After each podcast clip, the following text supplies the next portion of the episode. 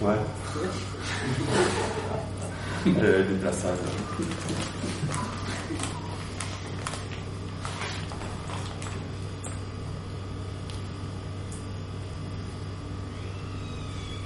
Bah, je sais pas, non. Bon, c'est bon. Ouais, je sais pas si on va être bien plus en non, bah, bon sang.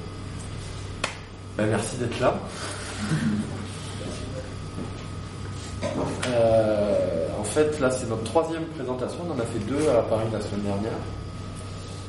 Euh, à chaque fois, on essayait de lier un peu la présentation qu'on faisait des cahiers au lieu où on était et au type de questions qui se posaient. Donc, comme on n'en avait pas trop parlé avec les gens de la griffe euh, ici, on s'était dit qu'on essaierait de lier ça au, au mouvement qu'il y a en ce moment. Donc, essayer de lier la tentative qu'on a fait à travers ces cahiers au mouvement, sachant que précédemment, on est allé à la Parole errante à Montreuil, je ne sais pas si vous connaissez. C'est un lieu euh, où il y a bah, Z, la Revue Z, elle est là-bas. Euh, ils ont une librairie qui s'appelle Michel Fier, qui est une librairie aussi politique. Et eux sont menacés par la... Le lieu est menacé par la mairie, donc on a tout orienté sur la question du lieu, en disant comment est-ce qu'on maintient des lieux en ville. Ça pourrait coller ici aussi, hein, d'ailleurs. Et le lendemain, on était un, euh, dans un centre d'art. On était invité avec d'autres gens sur la question du soin et de l'autosupport. Euh, donc je ne sais pas si vous voyez ça, mais c'est euh, toutes ces dynamiques, on va dire que c'est au départ, c'est les, les travailleuses du sexe, euh, euh, usagers de drogue dans les années quatre-vingt-dix qui revendiquent la, le self-help, euh, la, la santé par, par soi, euh, l'autodétermination dans la santé, quoi. Et du coup, on était euh, donc dans un groupe, on a orienté nos cahiers, enfin, notre présentation des cahiers autour de cette question du soin. Sachant que euh, dans la salle, il y avait des gens, euh, je ne sais pas si vous connaissez les groupes d'entendeurs de voix, c'est des gens qui refusent d'être appelés schizophrènes, par exemple, et qui euh, se re, euh, redéfinissent comme entendeurs de voix, avec des voix qui sont mauvaises, des voix qui sont bonnes, et ils recréent des groupes, comme ça c'est vraiment extrêmement intéressant ce qu'ils font. Un autre réseau qui s'appelle Icarus, un peu du même genre, qui refuse les, euh, les, les, les diagnostics euh, psychiatriques. Et eux se disent plutôt euh, voyageurs, ils ont plusieurs univers, enfin bon, c'est très intéressant, quoi. Et il y avait même des narcotiques anonymes, toutes sortes de gens comme ça. Parce que dans notre tentative, et là j'en viens euh, au cahier, donc nous on a fait ces cahiers, je vais vous raconter un peu le processus, parce que ça me semble intéressant, euh, important en fait pour comprendre euh, la tentative. On s'est rencontrés à l'occasion d'un séminaire qui a eu lieu, un très, très gros séminaire qui a eu lieu à Tarnac, en deux mille treize, je ne sais pas si vous situez Tarnac un peu. Tarnac, c'est... Euh, alors, c'est important de situer. C'est, euh, Tarnac, c'est euh, bah, des proches du Comité invisible, l'insurrection qui vient, euh, qui se sont installés dans ce village, euh, qui ont des fermes, un atelier de menuiserie, qui essayent de créer une autonomie un peu euh, à l'échelle du, du plateau des mille vaches. Et ils ont organisé un énorme séminaire, on était quatre cents, enfin, avec toutes sortes de penseurs qui étaient invités. Il y avait Agambeuf, des gros, des grosses pointures, quoi. Et c'était, il y avait des séminaires comme ça. Et nous, à l'occasion de ces séminaires, on a rencontré toute une série de gens qui sont à la fois des Belges euh, qui sont proches de Isabelle Stengers. Je ne sais pas si vous voyez Isabelle Stengers, qui est une philosophe des sciences. Euh, en fait, que des gens qui, euh, qui sont chercheurs, comme nous d'ailleurs, euh, qui euh,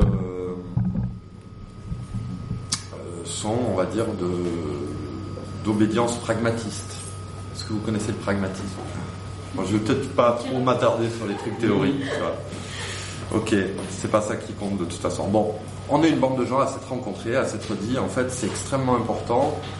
Euh, on est pris dans des luttes politiques, hein, puisqu'on est, nous aussi, on est dans des groupes politiques plutôt autonomes. On s'est dit, c'est extrêmement important euh, de... Euh, de, d'enrichir les groupes politiques avec tout un tas d'autres pratiques que les pratiques politiques euh, qui sont les nôtres, quoi.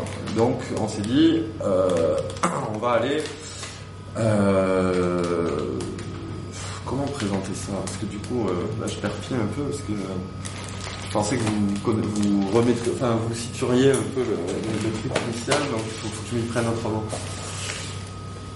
Tu m'aides un peu?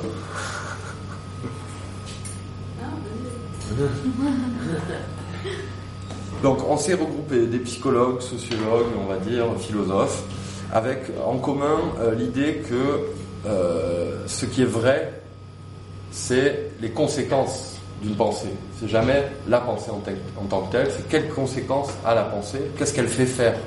C'est-à-dire que si je pense ça, qu'est-ce que ça me fait faire? Et même la, la, une autre manière de dire les choses, c'est si c'est vrai, qu'est-ce que ça change? Donc ça, c'est en fait toute la pensée euh, pragmatiste américaine du début du vingtième siècle, qui est d'ailleurs très proche de l'anarchisme euh, au même moment en France, euh, ou qui a donné lieu à, à l'I W W aux États-Unis. Enfin, c'est une pensée qui était très vivante au début du siècle, qui, a, qui, a, qui est complètement morte du fait de, de courants de, plus puissants qui ont pris le pouvoir, notamment la philosophie analytique. Donc tout ça, c'est tombé un peu... Euh, puis ça ressort là depuis une vingtaine d'années, notamment en sociologie, en France, mais pas que, et c'est, c'est, c'est une pensée très intéressante, je vous invite à aller lire. Et donc cette pensée-là, elle nous, elle nous, elle nous amenait à euh, convoquer des gens qui ne sont pas forcément des chercheurs. En fait, on voulait convoquer toute une série de gens qui avaient des pratiques intéressantes, pas directement politiques, mais que nous, on trouvait politiques. Donc on les a invités à passer une semaine, on a passé une semaine tous ensemble, on était une trentaine. Donc on a invité une dizaine de personnes, nous-mêmes on était dix, on a invité quelques personnes en plus, et on, a, on avait une maison, on a bouffé ensemble, on, on dormait tous au même endroit. C'était vachement important aussi l'idée de, d'être ensemble, quoi. On n'était pas là pour faire des conférences où on se regarde, donc euh, on ne voulait pas de public par exemple, on ne voulait pas de gens qui nous écoutent, euh, voilà. Et à cette occasion-là, on a invité donc, euh, ben là je vais présenter un peu les gens qu'on a invités. Euh, donc Daniel Colson, peut-être vous, euh, certains d'entre vous le connaissent, hein, ici c'est un peu, il fait partie des murs, quoi. C'est un philosophe euh, anarchiste qu'on connaît bien, qui est euh, proche d'Amandine et moi, et qui travaille sur euh, le mouvement ouvrier, on va dire, euh, stéphanois, mais en fait il a participé à une expérience après soixante-huit qui s'appelle les Cahiers de mai, qui était une expérience très importante en termes de... de, de d'enquête ouvrière en fait en France, quoi. Et donc ils allaient après mai soixante-huit, c'était un groupe de gens très très différents qui allaient dans les usines rencontrer les ouvriers, ils recueillaient les récits des ouvriers, et ils allaient dans d'autres usines les faire écouter ou les faire lire à d'autres, et à partir de là ils construisaient un journal, quoi. Donc c'était pas des journalistes, quoi. C'était ça qui nous intéressait vachement, c'est pas ou des sociologues comme nous on peut le faire, quoi, où on va voir quelqu'un, on lui demande des informations. Là c'était vraiment de l'intérieur du mouvement, euh, avec sans plaquer une espèce de euh, grille de lecture extérieure, euh, marxiste ou je ne sais quoi. Et donc lui, il nous raconte cette histoire-là. Euh, et en fait, le principe, si vous voulez, c'est qu'à chaque fois, on a demandé aux gens de nous raconter. On leur demande pas... Donc nous, ensuite, on a enregistré avec le Zoom, on a transcrit, on a repris les textes, on, les, on leur a redonné... Enfin, il y a eu pas mal d'allers-retours comme ça pour arriver à une forme narrative. Ça, c'était hyper important pour nous. Euh... Euh, qui est en fait le centre des cahiers, quoi. Les, les sept récits, les sept textes principaux, c'est des récits. Euh, et ensuite, nous, on a écrit entre chaque texte, on les voit là, entre chaque texte, on a écrit, nous, des rebonds qui essayent, ce qu'on a appelé des rebonds, des échos, qui essayent d'envoyer ailleurs, qui ne commentent pas ce qu'ont dit les gens, et qui essayent d'envoyer ailleurs un peu les propositions qu'ils font dans, dans, les, différents, dans, dans les différents textes. C'était là, tu peux... Antoine, c'est quoi le... le... Non, non, bah, du coup, que le travail a été après mis en forme. Ouais. Avec, euh... Ouais. Bah, ça, je pensais te dire un truc sur la maison d'édition, ouais. À un moment euh, plus spécifiquement, puisque là, on pourra tous parler euh, là-dessus, parce que, parce que euh, bah, elle, est, elle est lyonnaise, donc ça intéresse peut-être plus directement. Ouais. Euh, non, mais je dis rapidement les, le contenu des récits. Didier de Morsy, lui, c'est un, un Belge, un proche d'Isabelle Stengers d'ailleurs, qui euh, ont fait un jardin là depuis sept ans. Ils font un jardin à vingt kilomètres de Bruxelles. Euh, ils sont tous, euh, ils bossent à Bruxelles, donc c'est pas du tout des gens qui travaillent la terre normalement. Et l'objectif de ce jardin, c'est d'arriver à avoir un jardin productif en y allant une fois tous les quinze jours. Donc ils sont vingt, mais ils vont que le week-end. Et en fait, ils s'arrangent pour que ils puissent avoir, être autosuffisants dans les légumes qu'ils font pousser à l'année grâce à ce jardin-là. Et c'est extrêmement intéressant ce qu'ils racontent. Déjà, ça, ça dit bien que c'est possible d'avoir un jardin sans y être tous les jours, quoi, que être, si on collectivise ça. Donc c'est une organisation collective. En fait, c'est des tableaux, c'est des manières, c'est des plans de culture. Donc, tout ça, il explique tout ça en détail. C'est, c'est, c'est, c'est vachement intéressant. Et, euh, et le truc fonctionne tout seul, quoi. Maintenant, là, c'est lancé, euh, ils sont assez impressionnants. Ensuite, euh, Ursula Gasfol, ça c'est une hackeuse. Elle fait partie d'un groupe qui s'appelle le T N P Lab, qui est un, un des premiers labs euh, parisiens, qui était euh, dans un squat au départ. Maintenant, ils sont dans, dans les caves de la médiathèque de Choisy-le-Roi. Et elle, elle nous raconte en fait euh, le travail qu'ils font euh, sur toutes sortes de choses. En fait, surtout, elle, elle raconte les festivals qu'ils ont organisés chaque année. Euh,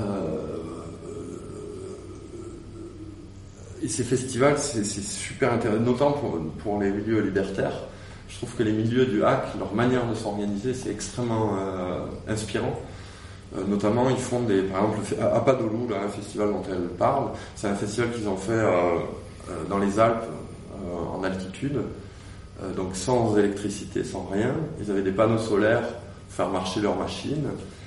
Euh, et donc, ils ont construit là-bas, ils ont construit des, toutes sortes de trucs. Euh, euh, ça, ils font euh, de, de, de, des photos, ils développent des photos avec de la spiricée, du café. Euh, euh, ils font de la musique avec les Verilo Frequency, là, les V L F, les, c'est les... les fréquences qu'émettent les étoiles. Donc ils branchent leur... Euh, leur euh, leur truc sur les étoiles. Leur, ouais, bah, sur des énormes... sur des antennes, en fait. Euh, par exemple, des... des euh, comment ça s'appelle? Des remontées mécaniques, tu sais, de ski. Mm. Ça te fait vingt kilomètres d'antenne, là, t'as... Puis à partir de ça, ils font de la musique. Euh, t'as un mec qui fait, il faisait du homi. Vous savez, le homi, le chant diphonique. Euh, mm. En fait, ils l'ont, ils ont synthétisé, ils ont enregistré, synthétisé, projeté sur la montagne... La, la fréquence du homi, quoi, en commentant comme ça. Mm-hmm. Euh, et ce qui est vachement bien avec ces gens-là, c'est que euh, c'est, des, euh, ça allait, c'est des gros hackers, mais c'est aussi euh, des écolos radicaux, quoi. En fait, c'est que tout le, la question du hack, elle est tout le temps mise sur terre, quoi. C'est comment est-ce que euh, on fabrique des machines qui aident les collectifs, par exemple. Euh, comment est-ce que euh, euh, même toute la dissémination des trucs. Euh, Même la manière dont ils ont de se sécuriser par rapport à Internet, ils ont des pratiques de sécurité informatique, mais c'est, c'est vraiment second par rapport à leur activité qui est vraiment de construire des bidules, les ouvrir, euh, les, re- les reconstruire autrement. Et donc elle raconte tout ça, alors euh, là vous allez vous régaler parce que, enfin si vous lisez ça, ça, ça va être, euh, c'est vraiment génial ce qu'elle raconte. Euh, Isabelle, elle est pas, donc Isabelle Stengers, elle c'est une grande philosophe euh, mondialement connue et tout ça, et justement on a voulu la convoquer sur un sujet euh, qui était plutôt un sujet en t- euh, où elle, elle est amatrice au même titre que tout le monde, c'est la science-fiction. Donc elle nous parle en fait de, de science-fiction, mais son récit, est, son récit est orienté sur euh, comment est-ce que la science-fiction nous aide à expérimenter d'autres manières de vivre.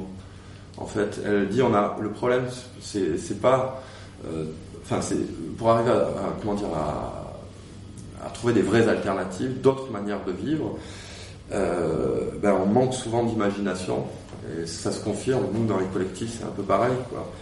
Et donc, elle, elle fait tout un truc à partir d'un philosophe des sciences qui s'appelle Toulmin, qui a travaillé sur la Renaissance, en fait. Et lui, sa thèse, à Toulmin, c'est de dire euh, la Renaissance a été un moment extrême d'expérimentation où, en fait, le rapport au savoir, il n'était pas du tout quand euh, la modernité... Enfin, il, a, il s'est pro- profondément modifié au moment où la modernité l'a emporté, les grands états, les états westphaliens, euh, euh, donc, euh, euh, on va dire, au début du dix-septième siècle, quoi.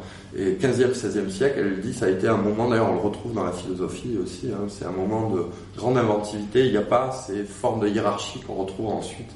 Et en fait, Toulmin, il dit, ça, ça réexplose euh, au moment des années soixante, après soixante-huit en fait. Il y a comme ça des formes d'expérimentation du savoir. En fait, c'est de dire que euh, les connaissances ne sont pas, les domaines de connaissances ne sont pas séparés. Euh, et ça, c'est une pensée au, au quinzième, seizième siècle qui est très très forte. On mélange tout, on, fait de, on expérimente toutes sortes de connaissances mises les unes avec les autres. Et en fait, euh, lui, il dit que ça a repris dans les années soixante-dix, après mai soixante-huit, euh, notamment aux États-Unis, et euh, notamment via euh, les, euh, la science-fiction, mais on peut lier à ça le, le, le hack. On avait comme ça des, des fanzines où il y avait de la science-fiction, du hack, de la philo, euh, de l'histoire... Euh, tout rassemblé dans un même, dans un même opus, quoi. Les premiers journaux de Hack, c'est assez hallucinant tout ce qu'il y a en termes de, de contenu, quoi. La diversité des contenus, c'est hallucinant.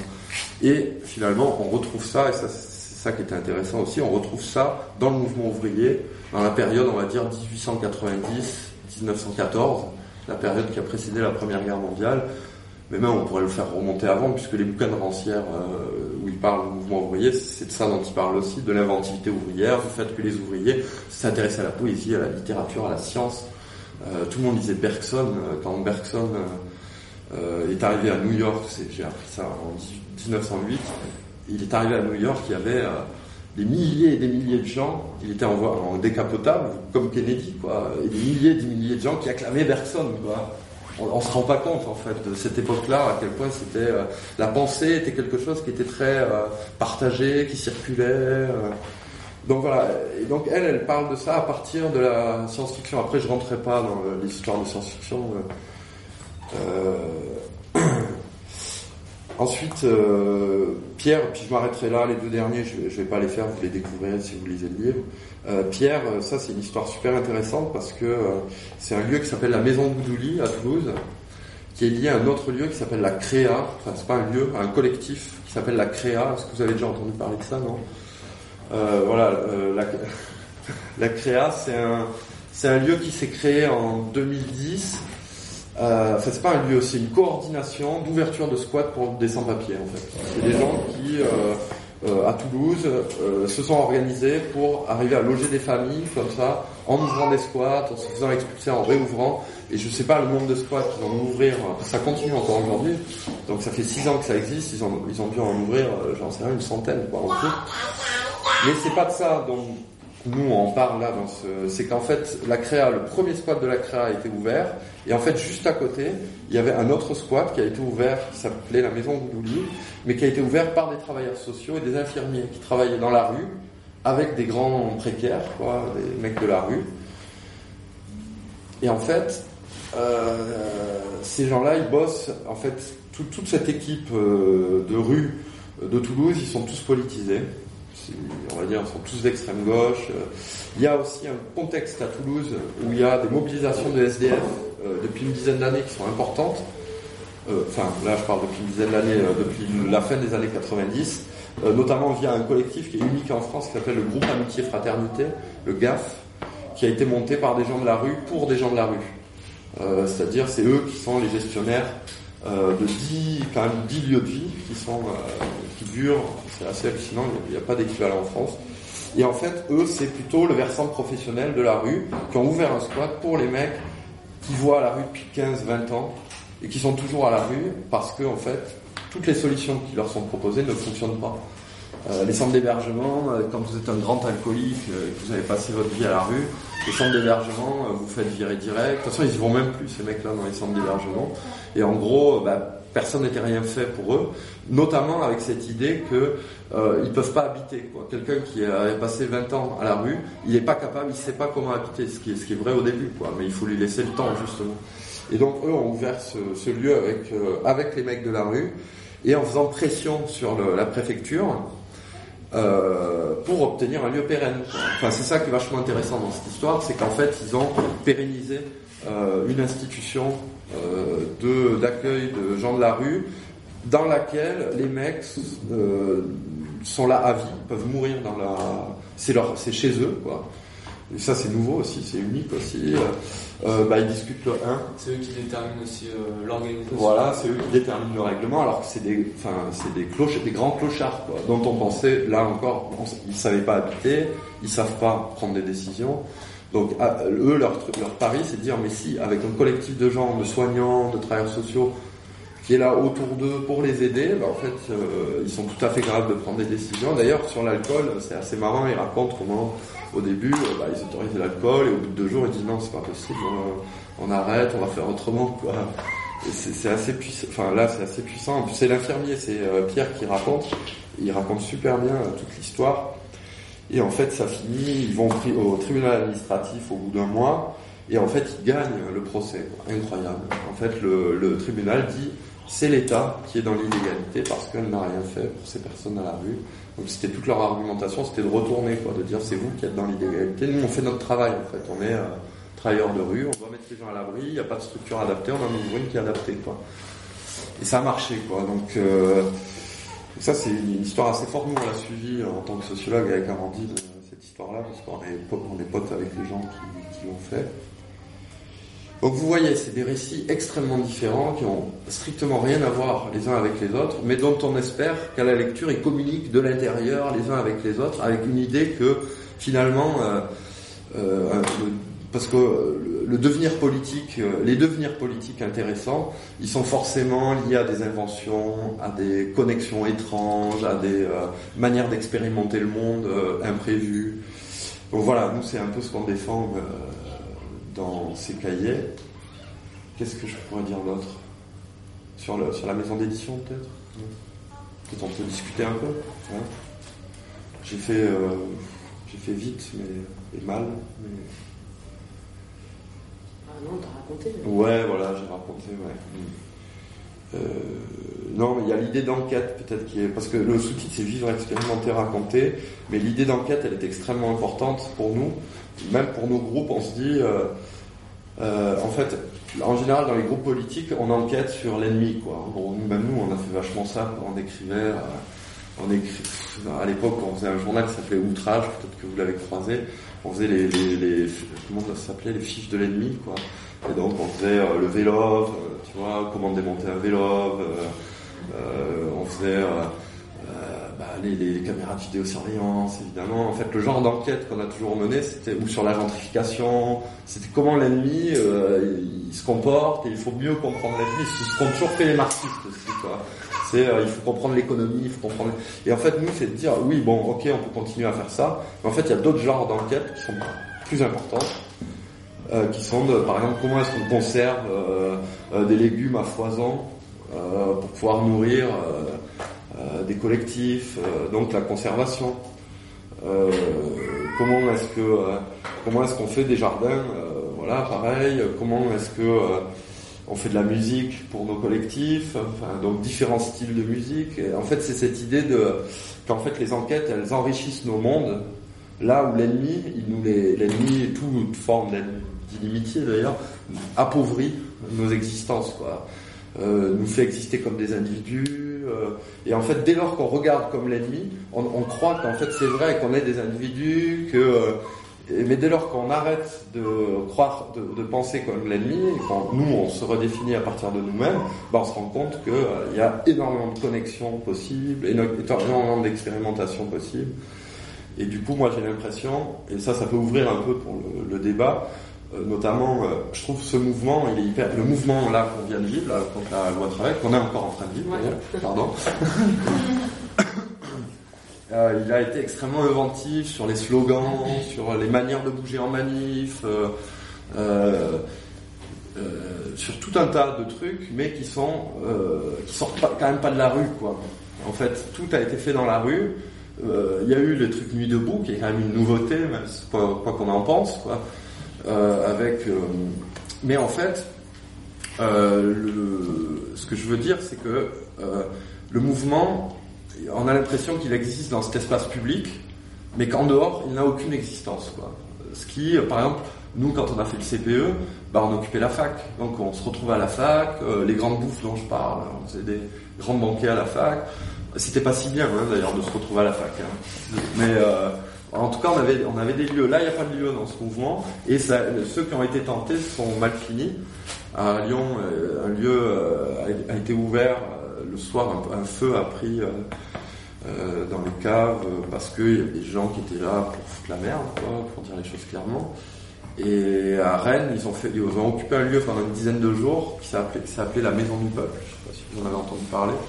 Qui a été très très fort les premiers jours, mais qui pareil au bout de six sept jours c'est devenu complètement ingérable, notamment parce que ça devenait le lieu, plutôt que d'être un lieu d'organisation, de, d'élaboration, ça devenait un lieu de beuverie, quoi. Ce qui est souvent le cas, hein, quand on, nous aussi, quand on a ouvert des squats après euh, les mouvements de deux mille huit par exemple, c'était un lieu de beuverie, enfin ça a foiré, on s'est embrouillé avec les jeunes du quartier, putain, complètement foiré, quoi. Et donc Euh, sinon, euh, sinon on fait ses cahiers, si on pense qu'en fait toutes ces idées d'expérimentation, de, de, de connexion entre des mondes qui n'ont rien à voir les uns avec les autres, c'est si important, c'est qu'on a l'impression que c'est ce qui manque en fait euh, au mouvement. C'est pas tant un lieu, le grand lieu de... Ça, ça aussi, c'est un mythe un peu. Nous, nous aussi, on a entretenu longtemps le mythe, le grand lieu du mouvement, quoi. Euh, ou comme les marxistes disaient, l'unité, l'assemblée, eux, c'était plutôt l'assemblée, quoi. L'assemblée, puis tu, tu, tu les vois, ces assemblées, t'arrives à cent, tu te connais pas, euh, chacun est dans ses postures, et puis ça peut pas marcher, quoi. Donc, du coup, en fait, comment est-ce que... En... C'est ça la question, nous, qui nous importe vachement. Comment est-ce qu'on arrive à mettre en rapport cette espèce de capacité offensive euh, du mouvement qui est capable de faire bouger des lignes politiques euh, euh, d'ampleur, et comment ça on le branche sur euh, toutes ces dynamiques de, euh, de, d'enrichir nos mondes, quoi, de faire en sorte que ça aussi, ça, ça va, si on dit qu'on déteste la police, par exemple, bah, il faut qu'on ait des raisons de la détester, quoi, que nos mondes soient mieux que ceux qui soient proposés par la police, quoi. Et du coup, euh, comment est-ce qu'on enrichit nos mondes, quoi. Ouais, mais ça me fait euh, ce que tu dis par rapport euh, ouais. à la connexion entre euh, chose, par exemple, par exemple, le, enfin, ce qui se, se passe pas par le mouvement euh, social actuel. Si euh, on a l'impression qu'il se passe des trucs que dans la rue et que pendant euh, des journées de manif ou alors euh, la nuit debout, des petits trucs. Ouais, euh, en fait, non, c'est pas vrai. Bah, peut-être que non. Après, euh, à Lyon, par exemple, on voit pas beaucoup.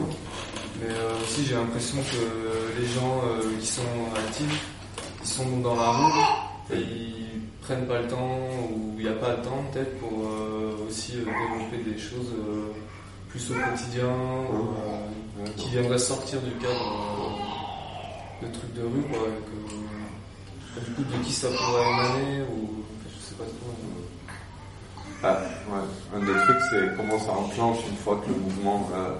Parce que le mouvement... Là, derrière, après, bon. C'est un peu ça, moi, je, enfin, je sais pas ce que vous, vous en pensez. C'est vrai que c'est vraiment con de dire que ça va finir, mais on va pas dire... Ah, ouais, de toute façon, l'État, il va lâcher, forcément.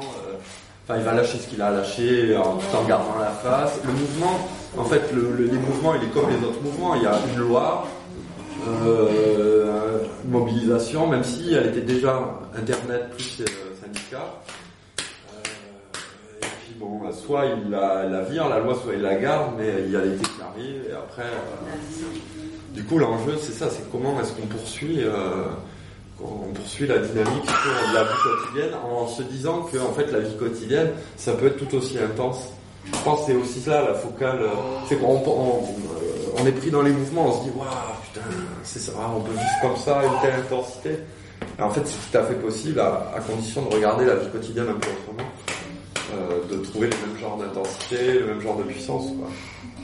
Moi, la question que je me pose à ça, c'est est-ce qu'il ne faut pas créer les opportunités, en fait, et créer les liens, enfin, les, les, commencer à les tisser pour qu'ils se tissent après peut-être tout seul, mais euh, parce que moi, ce que, ce que j'ai remarqué, pour le coup, c'est que tu as parlé de posture, mais moi, je trouve qu'il y a des postures collectives, justement, qui sont euh, pas... Enfin, euh, qui ne fonctionnent pas pareil, quoi. Les syndicats, c'est difficile de communiquer avec eux, mais il y a des groupes anarchistes, c'est difficile aussi, et moi je les aurais pensés très actifs et ils ne le sont pas forcément, enfin tu vois, et il y a plein de comme ça de postures collectives qui n'arrivent pas à se lier, tu vois, à se... et c'est clair que ça manque d'imagination justement pour trouver euh, justement le enfin, l'arrière-fond commun, tu vois, enfin je sais pas comment dire ça, parce qu'on sait ce qu'il y a de commun dans la lutte, mais dans l'arrière-fond de ce qu'on peut tisser après, ça c'est... Enfin, je sais pas comment dire ça, tu vois. C'est un truc qui me marque là sur ce. Peut-être que ça doit passer par euh, des euh, moments justement qui sont euh, assez extérieurs à, à ce qui est soulevé pendant le mouvement, quoi. Et euh, se retrouver sur un tout autre plan, euh, je sais pas, euh, je sais pas des, ouais, euh, des bouffes, des trucs euh, liés à l'alimentation, à la santé, ou je sais pas, des trucs euh, qu'on croise euh, dans nos vies euh, quotidiennement, qui va faire naître des relations entre les gens,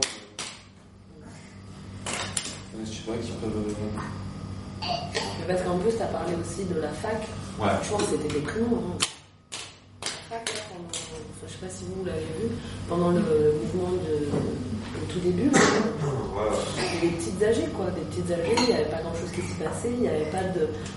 Il n'y avait pas d'imagination. Enfin, je sais pas. Sur ce mouvement, c'est le... Là, sur ce mouvement. Bah, moi, mon interprétation par rapport à la fac, c'est qu'ils ont un peu tout empêché euh, depuis les derniers mouvements, en, en faisant voter à la carte, euh, en montant les bloqueurs contre les anti-bloqueurs. Et finalement, tu te retrouves quatre euh, ans plus tard, les, gens, les étudiants sont devenus des clients de l'université. Quoi. Enfin, moi, je sens trop ça. Enfin, il n'y a plus cette espèce de... Parce que aussi, euh, la fac, jusqu'en deux mille cinq, c'était un endroit où tu pouvais glander... Euh, franchement, tu pouvais, jusqu'en licence, euh, tu pouvais glander... Euh, tu foutais rien, tu faisais, tu faisais ta vie, quoi. C'était ça, le truc euh, de la fac. C'était, en fait, c'était après le bac, bah, tu fais un peu ta vie, tu vas... Des... Mais c'est fini, ça. Maintenant, avec les histoires de...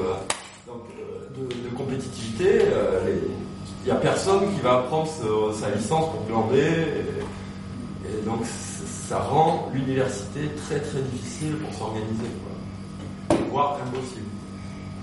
impossible. Ben, une, des, une des clés, je pense, c'est... Euh, alors c'est vrai que c'est une plus petite ville, Dijon, mais euh, les tanneries à Dijon, ça a eu cette fonction de lieu, euh, pour, tu sais, par rapport à ce que tu disais sur les groupes. Ça fait des années, mais à la griffe, avec Daniel Colson, même avant ça, avec Cyril, qu'on rêvait d'une coordination libertaire euh, à Lyon, quoi. Ça n'a jamais marché. Enfin, si ça a marché en soixante-seize soixante-dix-sept. Voilà, soixante-seize soixante-dix-sept, au monde direct, quoi. Jusqu'à, jusqu'à Mitterrand. Voilà, jusqu'à, ouais, voilà, c'est la gauche qui nous a encore oublié. Putain de socialisme. Et il faut des lieux, il faut des lieux qui soient fréquentés par plein de groupes. Les tanneries à Dijon, t'as... Si, parce qu'il leur a filé de la mairie, il leur a filé un million de, euh, plus d'un million d'euros pour reconstruire un bâtiment. Les tanneries à Dijon, c'est un lieu anarchiste, ouvertement anarchiste, euh, autonome même. Et pourquoi il leur a filé un million d'euros? Parce qu'en gros, t'as dix cohortes de gamins qui sont allés faire tous leurs concerts là-bas de treize ans à dix-huit ans, quoi. Et donc, en gros, toute la jeunesse euh, de Dijon, elle est passée là-bas, quoi. Donc, c'est plus le lieu anarchiste, c'est le lieu culturel de la ville, quoi. Et ça, ça, c'est, ça, c'est pas mal, quoi. Je pense qu'en fait, euh, au-delà de, effectivement, le fait que la fac euh, soit dans une logique de plus en plus de rentabilité, moi, euh, je suis sur Grenoble et j'ai l'impression que quand même, ça a été la même chose que j'ai vue. Il y a une recherche d'autonomie de la part de la nouvelle génération aussi, et que euh, si on cherche à Nuit debout plutôt que sur les bancs de la fac avec l'U E C euh, ou l'U N E F, euh, je pense que ça, ça les intéresse plus. Euh, Euh, les formes traditionnelles en fait, de lutte euh, que proposent les syndicats étudiants. Et Nuit debout, en fait, c'était peut-être une porte un peu plus accessible, surtout que ces dix dernières années, en fait, on s'est vachement enclavé dans des univers de plus en plus clos et difficiles d'accès et tout. Du coup, euh, je pense que ça a été un droit réservé aussi, Nuit debout, pour ça. Et Nuit debout, euh, c'est vrai qu'on peut critiquer sous plein de formes, mais il y a, moi, il y a un truc qui m'a marqué, c'est que quand les gens ils ont envie de redécouvrir le politique, finalement, bah, ils se regroupent entre eux et puis ils essayent, en fait. Ils essayent et des fois, ça marche pas vraiment. Et pour le coup, moi, j'avais habité au Québec et ça, c'est un truc qui m'a marqué, c'est que le mouvement des, des droits de scolarité, il n'est pas né nulle part, hein, quand même. C'est, en fait, c'est tous les mouvements occupés qui ont amorcé la dynamique et qui ont fait naître des liens et derrière, ça a explosé, en fait, euh, quand la question des frais de scolarité est arrivée, quoi. Donc, Enfin, après, c'est redevenu plan-plan, là, mais, mais ça a quand même, ils ont quand même fait tomber un gouvernement. Quoi, donc, euh... ouais, c'est, et pour le coup, il y a des C'était énormes, le mouvement quoi. le plus intéressant quasiment de ces dernières années. Bah, ouais. Moi, hyper inventif aussi dans les formes. Ouais, bah, c'est ça. Parce que là, c'était chaque petit groupe avait ces, ces espèces de modes d'organisation. Tu avais euh, ah, la narco-panda, ouais, le, euh, le mec déguisé en panda, donc toutes les manies. Tu avais le pink block super ouais. puissant.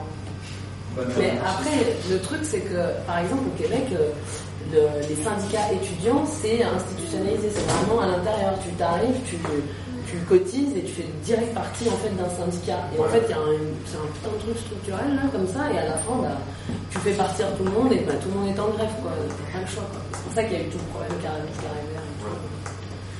Mais, mais là, moi, je, enfin, c'est ce que je trouve dommage, c'est qu'on est... Je, enfin, je trouve qu'on est atomisé, en fait.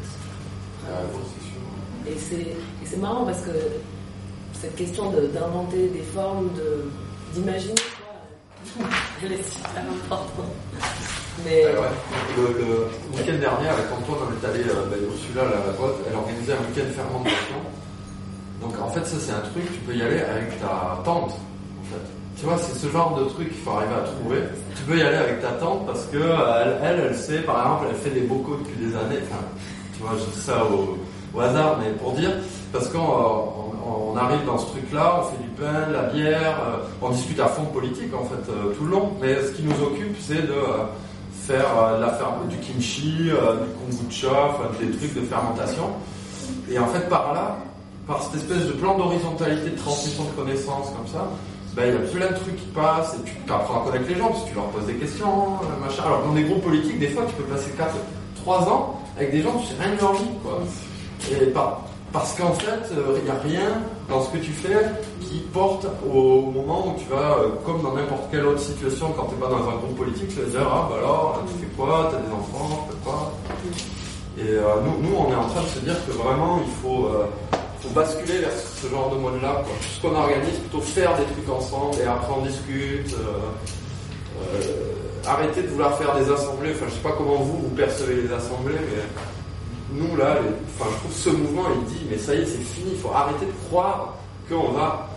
Une assemblée, elle sert à décider vite fait ou à dire à tout le monde quelque chose, informer ou décider de quelque chose. Mais si t'as pas quelque chose de déterminant à décider ou si t'as pas une information à faire passer, mais il faut faut pas passer en assemblée, quoi, parce que ça aplatit, ça les, ceux que les grandes gueules se mettent à parler, euh, euh, ceux qui ont des choses à dire mais qui euh, ne supportent pas ce genre de choses, disent rien, enfin bon, c'est, c'est ah, cool, quoi. Bah après les assemblées là qu'il y avait eu à Lyon, ce qui est dommage, c'est que c'est toujours les mêmes gens, en fait. En plus, on voit toujours les mêmes gens, on voit pas... C'est toujours la même chose. Ouais, en fait. Après, c'est les modes aussi... Euh... La façon dont les assemblées, je sais pas ce qu'ils sont proposent pour justement, ça laisse pas la place aux gens euh, qui sont moins à l'aise avec euh, le nombre euh, ou euh, qui ont moins d'aisance, euh, je sais pas, intellectuelle ou réflexive euh, directe. Et euh, bah, je sais pas, nous, je vois, euh, dans des projets qu'on a pu faire, on a expérimenté des modes de discussion euh, collective à nombreux, où du coup, c'est des trucs, euh, c'est des méthodes un peu à appliquer, quoi, donc tu peux un peu te réapproprier, mais ça marche super bien parce que. T'arrives vraiment à produire de la réflexion collective euh, euh, de manière assez efficace et euh, où tout le monde a pris part au truc. Et, enfin, c'est, il y a peut-être aussi des trucs à trouver ouais. à ce niveau-là. Je sais pas à quel point c'est euh, euh, imaginable de, de le poser ou de le tenter euh, dans des groupes euh, quoi, comme on peut les connaître et tout, mais ça vaudrait le coup, je pense, d'essayer un peu. Peut-être de laisser des traces pour que les gens ils saisissent ouais. de ces manières. Parce que finalement, les méthodes par lesquelles on passe, elles sont très importantes. Mais c'est, c'est... Moi, pour moi, ça en dit souvent beaucoup plus que, que tout ce qu'on a à dire, quoi, au final.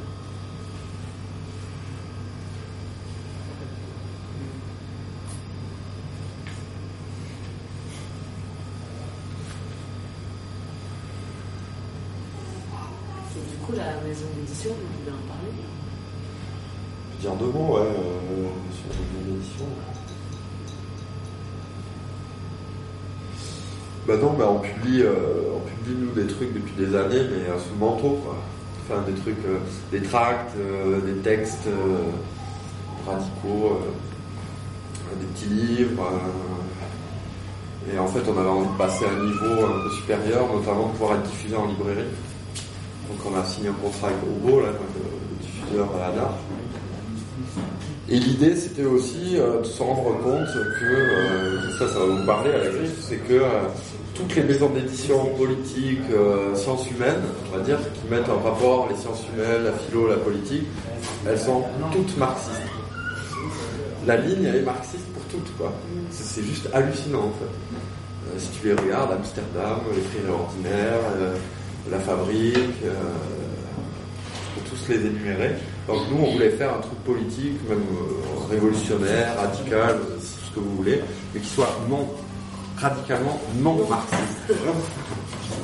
Donc ça, c'était le truc initial. Euh, les cahiers, on va en, on risque d'en faire plusieurs, là, des cahiers comme ça. On en a un, en, enfin, il y en a deux, ouais, enfin, on va dire, il y en a un en route, quoi, en cours. Ça sera une revue, quoi. Ça sera une revue, ouais. Ça, ça sera une revue. Et l'autre projet là qu'on a en cours, euh, c'est qu'on a rencontré euh, des militants euh, japonais qui sont euh, à fond contre, euh, contre euh, ce qui s'est passé à Fukushima, enfin, qui essayent de poser des trucs après Fukushima. Et donc on s'est rencontrés, là, ça fait de, trois ans, ils sont venus, on y est allé, euh, et donc on sort un livre au début de l'année sur Fukushima avec eux euh, au début de l'année prochaine. Ça c'est l'autre gros projet. Donc ce sera toujours, ce sera très politique hein, comme euh, en faisant de l'édition. Mais on va aussi, bah, je ne sais pas si vous connaissez euh, Ratch, Alex Ratcharge euh, qui, euh, qui fait des fanzines punk. Bah, lui on publie ses nouvelles là, à la fin de l'année aussi, donc on va aussi publier des nouvelles, tout comme ça. Daniel, on va publier euh, quatre de ses textes aussi. Euh, des textes euh, sur internet, ouais. Euh... Mais bon, plus tard quoi. Non, disons en deux mille dix-sept deux mille dix-huit. Enfin non, ils y sont déjà les textes. Voilà, et on bosse avec euh, Antoine et Alban. Et Val aussi. Ouais.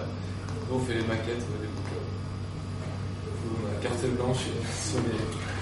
sur la mise en forme des textes. Ouais, parce que ça aussi c'était important, mais vous ce que vous faites ça va dans le même sens, c'était l'idée de, on en avait marre nous nos publications, je sais pas vous, euh, que ce soit identitaire quoi, enfin que tu puisses tout de suite tu regardes la publication, t'as même pas lu le contenu, déjà que tu sais de quelle sous-tendance euh, euh, politique. Et donc en fait on voulait casser ça et puis prendre vraiment au sérieux le truc de graphisme quoi. En fait par les formes on dit des choses qui vont vraiment prendre au sérieux ce truc là. Et sachant qu'en plus avec eux on fait bah là le concert de, euh, ce soir qu'on fait à l'Oblique en soutien avec les solidarités, donc on se voit pour faire un concert. C'est aussi avec eux, enfin c'est, on fait plein de trucs aussi, on ne fait pas juste des livres. Enfin l'idée c'est aussi ça, c'est que la maison d'édition elle donne forme à des trucs. Par exemple là il y avait des rencontres sur la commune à la Z A D la semaine dernière. Ah, peut-être que euh, ça fera un livre à la fin quoi. Mais ce qui est important c'est pas le livre. Enfin, c'est important le livre, mais c'est le processus quoi.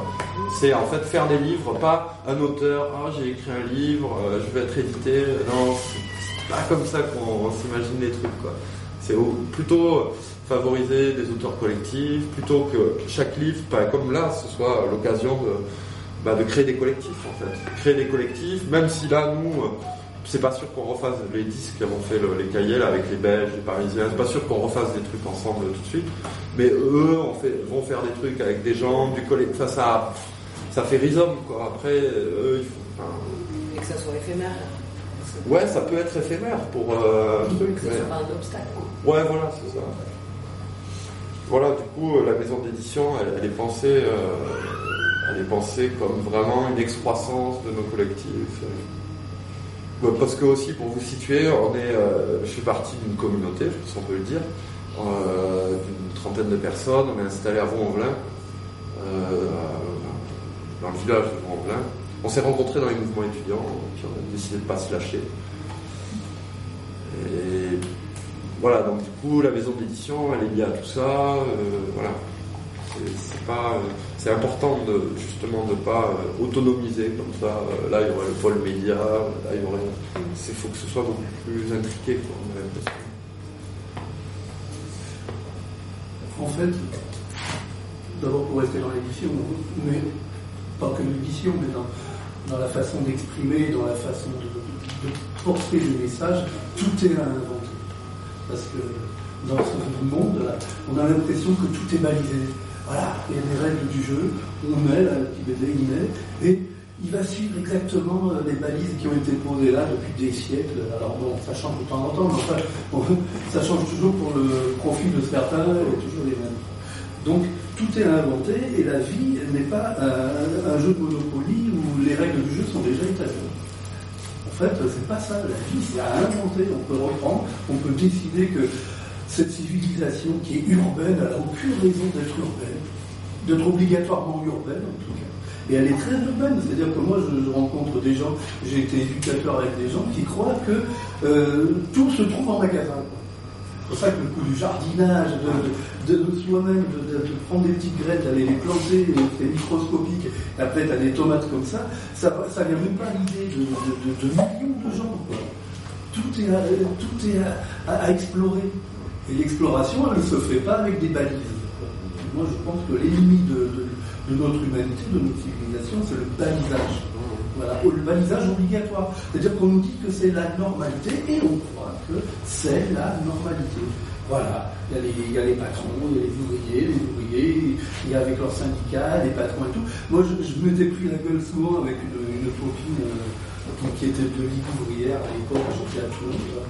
Et elle voulait obligatoirement qu'on soit fiers d'être des ouvriers. Je dis, moi, je, je ne veux pas, moi, je ne veux pas être un employé, je ne veux pas être un ouvrier. Moi. Je suis euh, bâtisseur de ma vie, déjà, et de celle de, ceux, des gens qui sont autour de moi, point barre. Aucune raison qu'on soit dans les cases comme ça. Donc, déjà, si on arrive à oublier cette histoire de normalité du monde, de, il serait construit, voilà, une, une ossature, un squelette qui serait obligatoirement à suivre, moi, ça me. Quelque chose qui ne va pas. Après, on est tellement dans cette histoire de normalité et tout, qu'on finit par, par malgré ça, on finit par fonctionner comme ça. C'est-à-dire qu'on finit par ne rencontrer que les gens qui sont comme nous, on finit par ne lire que les choses qui, qui font partie de ce qu'on nous a appris, qui est le bon, pas qui est le mal, et cetera. Parce que, et, et, le, et en fait, le monde, il est, il est à, à, à inventer. Et il n'y a aucune raison qu'on soit... qu'on subisse, qu'on subisse en permanence, et toujours les lois, et toujours les, les strates, et toujours les hiérarchies, et cetera. Alors après, qu'il y a des gens qui savent et qui apprennent aux autres, ça, et qui passent le relais du savoir, ça c'est hyper important, au contraire. Hein.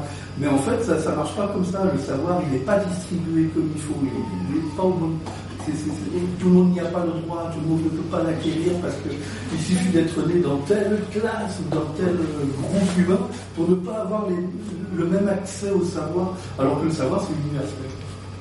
Tout bête, hein, mais c'est universel, il n'y a plus de raison que ça soit détenu. Donc, voilà, enfin bon, c'est. Non, mais c'est, c'est juste. Ouais. Mais et si on s'ouvre, si, si on a un autre regard sur la, la structure du monde, qui n'a peut-être pas besoin d'être structuré à ce point-là. Je pense que le coup de la, la, l'anarchisme me plaît parce que ça veut dire quand même quelque part que j'ai le droit d'expérimenter la vie et d'aller euh, et, et de la faire croître un peu à ma façon, quoi, un peu avec les, les potes et on va faire ça euh, bien. Par exemple, il paraît qu'on ne peut pas vivre autrement que dans la cellule familiale finalement. C'est ce qui structure euh, notre société. Si tu, tu as une autre vie, une autre façon de voir les choses et tout, que dans la structure familiale. Euh, Putain, tout le monde est à la recherche de son petit appartement, par exemple, et de son petit machin autour de la, du, ce qu'on appelle le foyer, ce qu'on appelle encore le foyer, c'est-à-dire le foyer fiscal, c'est-à-dire le feu, le papa, la maman, le papa qui allume le feu, la maman qui met la soupe sur le feu, et cetera. C'est ça le foyer. Donc. Ça, on peut faire les choses autrement, hein. La vie, on peut la vivre autrement, on la vivra vachement. Moi, j'ai rencontré dans ma vie pas mal de, de communautés, voilà, où ça se passait à la bonne franquette, et où on faisait le jardinage, et où on avait les œufs, et cetera, où on éduquait les enfants, et tout. Et ça se passe très bien, il n'y a pas, il n'y a pas, alors, voilà, il n'y a pas cette, comment dire, cette, cette dictature de la normalité et de, de du destin humain, quoi, qui serait euh, bétonné, quoi, à vie. Je pense dans le mouvement, là, il y avait un slogan, enfin, qui était repris d'une chanson de rap euh, jeune, euh, c'est, euh, le slogan c'est le, euh, le monde ouvrier. C'est ça, le monde ouvrier. Hein et oui, mais tu regardes, il y a plein de slogans comme ça qui, on dirait presque des formules magiques euh, qui sont mises sur les murs comme ça. Comme des incantations, ah, parce que si tout n'est pas euh, séparé, qu'est-ce que c'est, enfin, on tombe sur un rapport presque mystique au monde, voilà, enfin, ce que les philosophes appelaient la mondanité, quoi. Le, en fait, c'est des choses qui sont toujours mélangées, qui sont pas, qui sont ambiguës, pas, euh, alors que le, je sais pas, les savoirs classe modernes, ils séparent, ça c'est, ça c'est la biologie, ça c'est ci, ça c'est ça. Et en fait, du coup, il y a un appel très fort, moi je pense, en ce moment, à, euh, à des rapports au monde justement différents. Quoi. Moi, pour parler d'une expérience personnelle, j'écris de la littérature, enfin du théâtre et de la poésie. Je fabrique moi-même des bouquins. Parce que je, j'ai essayé de m'emmerder avec des éditeurs, je n'ai jamais trouvé un à qui ça correspond, ça rentre jamais dans la ligne. Et là, à un moment, je dis, ça ne va pas rester dans un tiroir, c'est extrêmement frustrant, sinon je vais me dégager direct et puis on en parle plus. Donc, je fabrique mes bouquins. Et j'ai fabriqué une carriole. Donc, ça fait dix ans que j'ai une carriole avec mes livres. Bon. Et bien, à Lyon, j'ai été voir, euh, savoir, euh, histoire de dire qu'on me fout, fout un peu la place, on me voir à la mairie pour dire je, j'aimerais bien me balader, moi, dans la rue avec mes bouquins. Ah, mais c'est interdit. Il faut passer par la chambre du commerce et de l'artisanat, où il faut passer, et cetera, avec des numéros, voilà, et payer que les cotisations et tout à la chambre du commerce, et pas en tant qu'auteur ou poète, ça n'existe pas pour eux. Un, autre, un poète, ça n'existe pas. C'est pas référencé. Et c'est quand même bizarre, hein, parce que s'il y a des poètes au monde, c'est bien les humains, quoi, je dirais. Sinon, euh, qui... donc, c'est pas référencé. Alors on te dit, ah ben monsieur, vous référencer par exemple en tant que photocopieur, puisque vous faites vos bouquins vous-même, ah ouais. Déclarez-vous comme photocopieur. Ah ouais. Pitié, lisez ce que j'écris, vous verrez si je suis un photocopieur. Quoi. Et la, la, la, la, comment dire, la société elle est structurée comme ça. Et si je suis sûr, là pour le moment il faisait mauvais, donc je n'ai pas sorti la carriole, mais si je sors la carriole, il va faire quinze jours de beau temps, je vais sortir la carriole, je vais me prendre des prunes en fait, si je ne me retrouve pas au poste. Ouais. Parce que euh, je ne suis pas passé au, au, au truc du commerce, et cetera. Après, tu peux le faire quand même. Euh... Ah non, non, mais bien sûr. Par exemple, Jean-Marc Le Bihan, combien de fois il s'est fait ramasser. Le, c'est, c'est notre grand homme, je veux dire, libre et tout, qui écrit des trucs formidables. Et il se met dans un quadruple, un micro, sa guitare pleine, et on l'emmerde parce que le poète amène sa voix. Et il montre le monde. Ah, mais oui, mais parce qu'il faut passer dans les salles, il faut avoir un producteur, il faut avoir ci, ça, enfin, c'est... c'est, c'est... Donc, euh, voilà. Après, en même temps, euh, le monde, quand on... là, ce dont tu parles, euh, c'est la société. Moi, j'appellerais ça la société. Quoi. Société. La société, c'est, d'ailleurs, c'est un concept très récent. Euh, avant, euh, il y a un siècle encore, ça n'existait pas. Euh, euh, et... Mais en fait, le monde, il est tout le temps là. C'est-à-dire qu'en fait... C'est-à-dire qu'il n'a jamais cessé, de, il est recouvert par la société, mais il n'a jamais cessé d'être là. Il suffit de regarder autour de soi pour, enfin, je veux dire, on peut s'énerver, moi aussi, je m'énerve contre euh, l'organisation du monde, mais tu peux, dès que tu regardes un peu différemment, tu peux dire, ah oui, mais un tel, je pourrais avec lui aller là-bas pour les bouquins, si, ah ouais, mais avec ta, ta. Puis en fait, tu te remets, en fait, pour peu que tu as été le, le l'attention euh, suffisante euh, pour remarquer qu'en fait euh, la vie elle, elle est là quoi. Elle est là, des gens qui inventent la vie, même quelqu'un qui va être dans son boulot dans la société là, ça se trouve euh, le soir il fait des, je sais pas, des maquettes euh, et c'est un passionné de maquettes et tu vas le rencontrer sur les maquettes, ça va être une, euh, une rencontre folle quoi. Ouais. Quoi. Ah oui, il y a des rencontres, il y a des débats, il y a des rencontres. Les nuits debout, ça sert un peu à ça aussi, en fonction des gens, j'en ai cinquante kilos, au moins, j'en ai parlé. Ils sont un peu itinérants, apparemment, mais. Pas trop. On a discuté avec des gens qu'on pouvait. En fait, nuit debout, euh, je suis allée quelques fois, et ce que j'avais remarqué, c'est qu'il y a beaucoup de, d'orgas politiques, finalement, ou de gens qui sont dans des orgas politiques, qui trustaient, euh, finalement, les, l'organisation, et tout dépendait d'eux.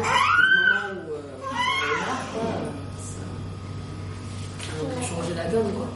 Et ce qui est dommage, j'ai eu une conversation hier soir euh, là-dessus, c'est que finalement, ça aurait peut-être été intéressant de, d'aller dans un truc comme ça et de, justement de créer des. Il fallait du courage. Hein. Il fallait beaucoup de courage. Il y a eu une première expérience il y a quelques années, c'était au terreau, c'était euh, comment le, le, le, le, le, les indignés. Les indignés. C'était, il y avait quatre nombrils qui avaient tous squatté. Quatre nombrils et tout tourné autour d'eux, c'est le curieux. Moi, je suis allé les voir euh, pendant deux, trois semaines, et après j'ai arrêté parce qu'on ne pouvait pas discuter, on ne pouvait pas avancer l'idée parce que. Mais c'est ça, c'est vraiment. Ouais. Et c'est marrant parce que pour l'avoir vécu au Québec, euh, euh, et je me suis retrouvée à dormir dans la rue euh, parce qu'en en fait il fallait des gens qui dorment, tu vois, sur place. C'est. Euh, Dans la pratique, on, on a été vraiment très horizontal, quoi, et hyper inclusif, et c'est, ça donnait un truc complètement hallucinant, quoi, mais qui était génial, parce que on, justement, ça a créé des liens là où il n'y en avait pas du tout, quoi. Mais... Est-ce que j'avais remarqué, là, justement, parce que là, du coup, euh, je suis allé deux, trois fois à lui, mais pas plus, parce que j'avais cette mauvaise expérience des indignés. Bon, les gens comme moi qui arrivaient, qui étaient, j'allais dire... Euh, non introduit dans ces milieux-là, je discutais avec des gens et tout, je me disais, ah oui, bah alors si t'as dit, il faut en parler à tel. Ouais. Une idée, il faut, faut en parler à elle ou à lui, quoi, qui était censé être celui qui après euh, prendra la décision. Ouais, mais non, c'était organisé en petite commission, du coup c'était cool, les gens venaient pour ça, euh, qu'on était beaucoup, mais... Parce qu'on est quand même on est dans une société où il y a, où il y a cette pyramide, cette hiérarchie, et on, fonctionne, on a l'habitude de fonctionner comme ça. Quoi. Voilà, voilà. Là, en l'occurrence, c'est aussi en fait, des gens qui imposent une forme euh, démocratique comme étant la forme, pas du tout questionnée. Enfin, tous ces trucs de gestes, de tours de parole, de trucs. En fait, c'est des gens, c'est leur truc à eux. Et en fait, ils font comme si c'était euh, la démocratie, ça doit marcher comme ça. Quoi. Et si je pense que c'est ça qui a foiré, parce qu'au bout d'un moment, tu dis, mais quoi aussi, euh, à part parler, toi, à part dire, oui, moi je voudrais dire que, euh, au bout d'un moment, tu tout le monde se barre, quoi. Ouais, chacun, chacun dit son truc, en fait. Oui, et voilà, chacun dit son truc. Il y a l'élocution, mais il n'y a pas l'écoute, en fait. Ouais. C'est ça qui est... Oui, ça rebondit pas tellement d'intervention. C'est chacun qui vient faire son... Voilà, c'est... Oui, et puis, pour le peu que j'ai écouté ou j'ai participé, on sent quand même, je reviens toujours à cette idée que, de toute façon, la société, elle est comme ça. Voilà. Et puis, on peut améliorer ci, on peut améliorer ça, on peut prendre un peu plus de démocratie, de machin, mais n'empêche que ça fonctionne comme ça. Il y a, il y a des corps de, de, de, de fonctionnaires, il y a ci, il y a ça, enfin bon, il y a les élections, machin, bon. Et du coup, euh, j'arrive pas à voir vraiment des gens qui disent, putain, mais si on, on peut tout de tout envoyer balader, et puis de, de se dire, euh, on part, je sais pas, dans quel point, là, on va attraper une terre avec qu'elle soit vendue, comme disait le monsieur l'autre jour, euh, des Chinois euh, milliardaires qui rachètent des, des départements entiers pour faire. En tout cas, bah, se dire, nous, euh, on va se. On va se faire des terres qui étaient achetées, et que les petits jeunes gens, ils n'arrivent même pas à pouvoir s'installer parce que. Euh, Bah, je sais que ça s'est passé en Islande, mais en France, ça m'étonnerait. Ah, si, si, il y a en France, c'est les, les ports et ça, les aéroports qui achètent les Chinois. Ouais, mais ça, ils achètent aussi des terres. Ah, aussi, ils achètent. Là, j'en ai entendu ah, ouais. Il n'y a pas longtemps. Je voulais revenir un peu sur les, je trouve personne sur les jardins. Sur les ouais. jardins tout à l'heure.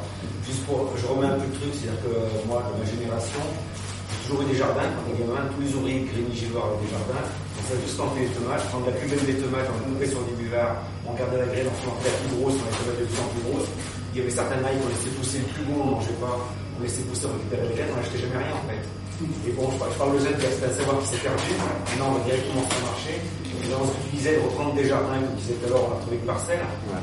C'est le débat qu'on a eu avec les gens qui sont venus ici, c'est des, des, des paysans avec Gaspard Dalan, c'est tout ça, et on est rentré dans un truc, le révolutionnaire avec le jardin, on dit ah comment. Il y a une grosse différence qu'il y a maintenant, quand tu as mille euros par mois, cinq cents euros de loyer, trois cents euros de bouffe, ton transport, tu as la misère. Tu as une grève qui est longue, tu ne fais plus rien. Au lieu, tu peux faire des squats, tu réapproprier des jardins, tu plantes à manger. Ouais. Tu as à manger, on parlait des grèves il y a quatre-vingts ans, cent ans, dix-neuf cent vingt, avec des boutonnières, tout ça. Ce qu'il y avait dans le canal de Stémer, tu sais, des coups de meute, là. Les gens, ils avaient tous des jardins, ils avaient tous à bouffer. Et ils voulaient tourner le patron. Ils mettaient la bouffe en commun, les patates, ils faisaient des soupes, la soupe communiste qu'ils appelaient, même s'ils étaient anarchistes. Et le fait que tu résistes plus longtemps. Si maintenant, tous les jeunes à Lyon, tous les gens avaient buffé des patates, des tomates, qu'on n'était pas à faire la queue à Carrefour, déjà ça aussi c'est révolutionnaire, ça a l'air de rien d'avoir un jardin. Mais quelque part, tu peux te battre plus longtemps en mettant en commun des ressources. Et puis, en fait, ça crée des liens aussi bah, avec les gens autour. Liens, oui, que les gens fassent des choses en commun. Quoi. Ouais. Ah ouais, c'est la proponse, c'est révolutionnaire, c'est l'indépendance d'avoir un squat qu'on appelle la fête à l'oblique il n'y a pas longtemps. Moi je ne connaissais pas l'oblique, je me dis c'est des lieux fabuleux, se réapproprier, pour faire des trucs qui sortent du C C O à mille cinq cents euros la soirée, c'est ouais. fabuleux quoi. Pareil, les gens quand t'es dedans, quand on le voit, c'est. Ça, ça à Lyon, on n'a pas de problème des squats de concert, ils s'en ouvrent, là il y a toujours des ouais, candidats. Pour des jardins, il y en a moins. Euh, ouais, ouais, ouais. Moi je pense que c'est bien, c'est de tomber le terrain euh, en faisant pression sur les mairies, prendre des carrés, planter les trucs, ça pousse quoi. C'est des savoirs de survie. Hein, ouais, bah moi aussi on fera ça. Faut que ce soit lié, faut que ce soit lié, par contre faut bien. Euh, c'est pour ça que le truc de Didier est si intéressant, c'est que c'est un jardin, mais sans qu'il y en ait un ou deux qui se.. Euh, qui, c'est, qui, ça marche quand même beaucoup comme ça dans les communautés, t'en as un ou deux qui kiffent. Et en fait, ils se donnent, ils prennent tout leur temps à faire ça pour le collectif, quoi. Donc il faut trouver des moyens d'utiliser ces jardins pour que ça tourne, pour que ce soit pas une ou deux personnes qui soient dédiées à ça, comme ceux qui ont des bêtes, c'est exactement le même problème. Et je pense, là, il y a vraiment des trucs, là, plus comme disait Antoine tout à l'heure, des formes d'organisation, des manières de parler, de se mettre en rapport, qu'il y a à trouver. C'est pas parce que des jardins, il y en a tout autour de Lyon, enfin... Du coup, il est décrit dans sa narration. Ouais, ouais, il est décrit. Ouais, ouais, il est décrit. C'est, en fait, le, le système, c'est mille cinq cents mètres carrés, divisé en dix parcelles de cent cinquante mètres carrés. Et en fait, ils sont vingt, vingt-cinq à travailler sur le jardin. Et chaque personne est responsable d'un jardin de cent dix mètres carrés à l'intérieur. Donc là, tu as les légumes feuilles, les légumes racines, par un. Et en fait, ensuite, ils tournent, parce qu'ils font euh, une, une rotation agraire. Et en même temps, quelqu'un, par exemple, qui n'a jamais fait de jardin, ben, il va démarquer sur un jardin, ensuite il va passer à tous les autres, et il va apprendre comme ça avec les autres, quoi. Donc tu as aussi un truc de, d'apprentissage, comme les hackers, ils font à fond ça. De, là, par exemple, au, au festival de fermentation, tu as une fille qui a fait un atelier de moutarde, alors qu'elle n'en avait jamais fait. Mais elle avait tous les éléments, euh, tout ce qu'il fallait pour faire la moutarde, elle avait lu, elle savait comment faire, mais c'est, en, enfin, c'est ensemble, tu fais la moutarde, parce que personne ne l'a jamais fait, il y a tout ce qu'il faut pour... C'est des manières de faire, quoi, qui, qui sont à trouver souvent.